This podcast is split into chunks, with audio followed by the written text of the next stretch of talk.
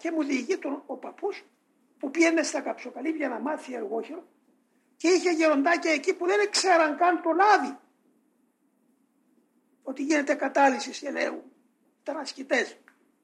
Και σιγά σιγά τους έπεσαν κάθε Σαββατοκυριακό να βάζουν από μια κουταλιά λάδι διότι τα φαγητά ήταν τέσσερα.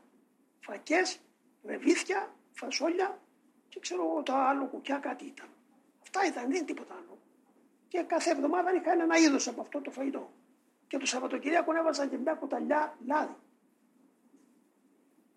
Και λέει μια φορά, λέει ο παππούς, επειδή ήταν τόσο ταλαιπωρημένοι, έπιασα και τους έβρασα λίγο καλαμπόκι, μπομπότα που λένε. Και αφού το έβρασα έσκασε αυτό και το έριξα λίγο σωρόπι μέσα.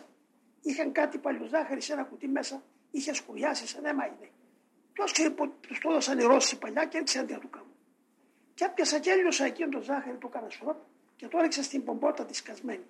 Και έφαγαν και έκλαιαν από τη χαρά τους. Η πρώτη φορά είδαν και αυτοί ότι υπάρχει γλύκασμα στη ζωή των ανθρώπων.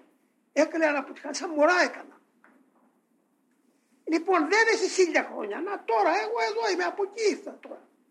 Λοιπόν, σκεφτείτε πατέρας ότι είμαστε υποχρεωμένοι να γίνουμε μοναχοί. Δεν γίνεται μοναχός κανείς κατά άλλον τρόπο. Διότι το θέμα του μοναχισμού είναι θέμα συνέχεια της αποκαλύψεως. Είναι θεία επέμβασης, θεία δραστηριότητα. Ο μοναχός είναι προϊόν του Αγίου Πνεύματος. Αυτό είναι. Ε, άμα δεν γίνουμε τέτοιοι μοναχοί, τώρα εσείς δεν φοβάστε